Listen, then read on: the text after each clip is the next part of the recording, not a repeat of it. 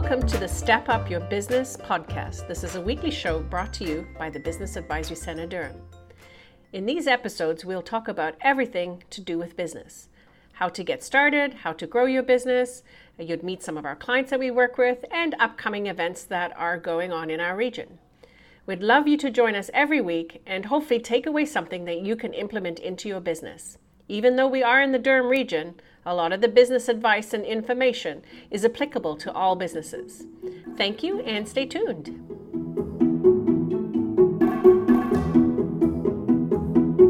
Welcome to this week's episode on Step Up Your Business. Today we're going to talk about planning your business and the importance of a business plan, how to put a business plan together, and some common mistakes that people make while writing their business plans.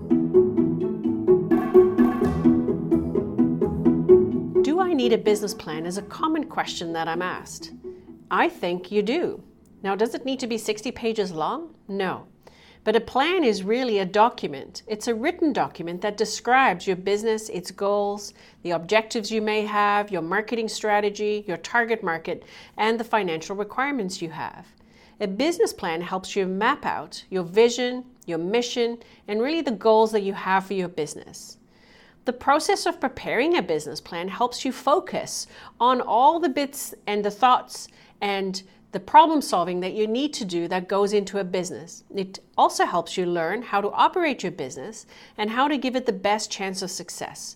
So the process of actually going through of writing a business plan is really important. Many times a business plan is an expected document if you are applying for any loans or grants. On our resource library at our business planning section, we actually have a couple of templates on business planning right there for you to have a look at. If you ask me, so how do I put a business plan together? Well, the easiest thing to do is to use a template, which I just mentioned earlier. There are templates on our resource library and the business planning section on our website. Really, a business plan is for you to start identifying what your business objectives are and then also think about who is going to read the plan. Your objectives can help you decide how much emphasis you put on various sections of your plan. You will need to do some research in order to find out more about your industry, your potential customers, any competitors, sales, your marketing strategy, and the costs of doing business. A business plan is only as good as the research that went into producing it. A traditional business plan has eight key sections, including the executive summary. The executive summary is a highlight summary of all the things inside the business. This is a section that many bankers will read first to ascertain what is your business, who's going into business, what's the target market, what marketing plan are they going to use, and how much money they're going to need. So, in that one, one to two pages, that's what they need to find out of that information. The other sections of the business plan could be around your company profile, the market research you've undertaken, your marketing and sales strategy, who the team is that's going to work with you, whether they be employees or trusted business alliances like lawyers and accountants and website and marketing people, any financial forecasts, how are you going to implement and operate your business, and then the appendices. And often the appendices are things like your resume, your business licenses and registrations, your uh, social media plan, a logo, uh, importing documents, those kinds of things go into the appendix. The appendix helps to support the documents that are inside the business plan. The key to success is really planning your business so that you do turn your dreams into a reality. And this does involve gathering, analyzing, and evaluating information to help you understand your business products and services and what is required to get started and growing.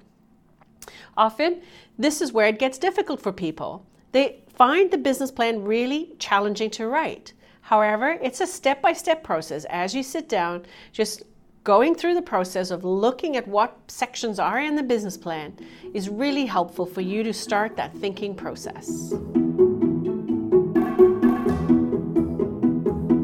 Today, I want to introduce you to Tracy Turberfield, the passionate owner of Just Go Travel Solutions. Tracy has worked for over 14 years in the travel industry, gaining a wealth of knowledge and experience that she brings to her clients. She doesn't just book trips, she designs experiences and will customize your vacation your way to create the experience and the memories that you want.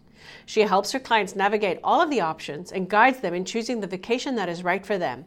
attention to all the details, anticipating needs, offering peace of mind, and being there each step of the way are all part of the experience that she offers. Tracy is a TICO registered consultant, TICO standing for Travel Industry Council of Ontario, and she is a member of ACTA, the Association of Canadian Travel Agencies. She is also a Sandals and Beaches Resort certified consultant. Her services include Caribbean all inclusive specialist, cruise vacations expert, Disney World holidays, worldwide escorted tours, family vacations, and a honeymoon specialist. Tracy prides herself on the personal level of service that each client receives when they enlist her help. Her services start with the initial travel inquiry and continues one-on-one until her clients have traveled and are back home. Her clients appreciate that she is accessible quickly for questions, concerns, and help, even when they are in their destination. Peace of mind for her clients is Tracy's top priority. Tracy says it's a true joy for her to have the opportunity to help create memories through travel experiences. You can read more about Tracy on our website and also in the show notes. Common business plan mistakes to avoid unrealistic financial projections. Most Canadians are familiar with the businesses on CBC's Dragon's Den who grossly overestimate the value of their company and are chastised and shot down by the dragons. It's one of the most common business plan mistakes. Lenders and investors expect to be shown a realistic picture of where your business is now and where it hopes to be. Therefore, if the plan is overly optimistic with no explanation of the projections, it will ring warning bells and cause the plan to be rejected. This is something that we have frequently encountered here at BACD, and we really work with our clients and use our knowledge and experience to make sure that their plans are as realistic as possible, and also to help them avoid disappointment. Another common mistake is doing bad research. All research must be double checked and substantiated. By using incorrect or out of date information, you will discredit your business idea and the remainder of your business plan. When your research is not enough or light, it doesn't give you a really good picture or even that gut feeling that your business is going to be successful.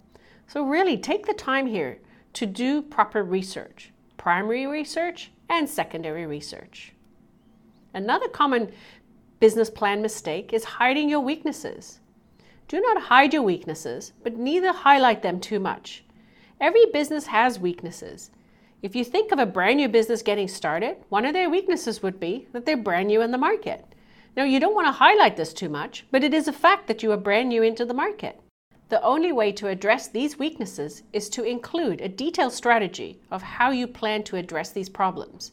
When you face what those weaknesses are and you have a strategy behind them, it makes you look confident and that you've done the research you've needed to do to deal with those issues. Another common mistake is including too much information. Many investors or bankers do not want to read a 200 page business plan. Like I mentioned earlier in the episode, even bankers, they start with the executive summary, then they flip over to the financials, they look at your target market, and they see then what is your marketing plan. So those are the pages that are really important. Most bankers and investors have a mental checklist of 10 to 12 points that they're looking for in a plan. Everything else just gets in the way. The purpose of your plan is not only to demonstrate the depth of your knowledge, but to focus on key elements in your business. Clear and concise writing is always appreciated, and if you have additional information that you want to include, create an appendix. Remember that the objective of a business plan is its results, and for results, you need tracking and follow up. You need specific dates, management responsibilities, budgets, and milestones. Then you can follow up. No matter how well thought out or brilliantly presented, it means nothing unless your business plan produces results.